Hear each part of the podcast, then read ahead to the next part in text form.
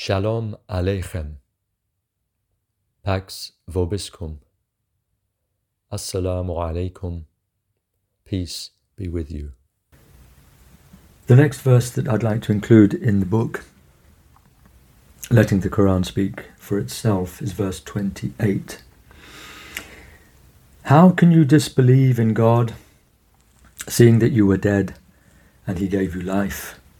Then He causes you to die then he gives you life, then unto him shall you be returned. I took this translation today from the Study Quran, um, a remarkable work undertaken by a team of editors.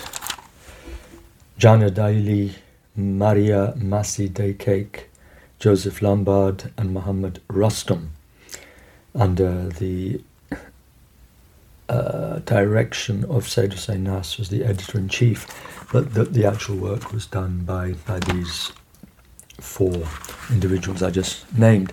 A remarkable um, contribution both to scholarship on Islam, but also to the um, t- for those who are seriously seeking to understand the meanings of the Quran from a spiritual, intellectual, moral point of view.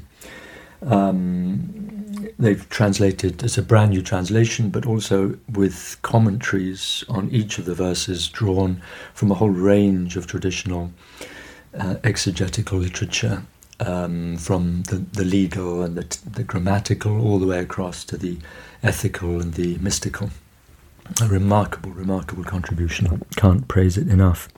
So that's their translation of this important verse. Um, but um, think it's important here to note that the Arabic, oh, where is it?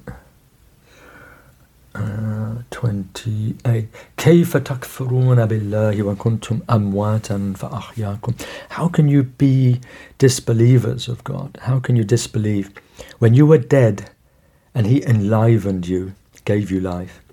Then He will kill you literally. He will bring you to death. Yumitukum. Thumma yuhyikum. Then he will bring you to life again. And then you will be, all be returned unto him. And uh, as I say, I'm not going to be giving commentaries uh, in the in the book. It's just going to let the Quran speak for itself.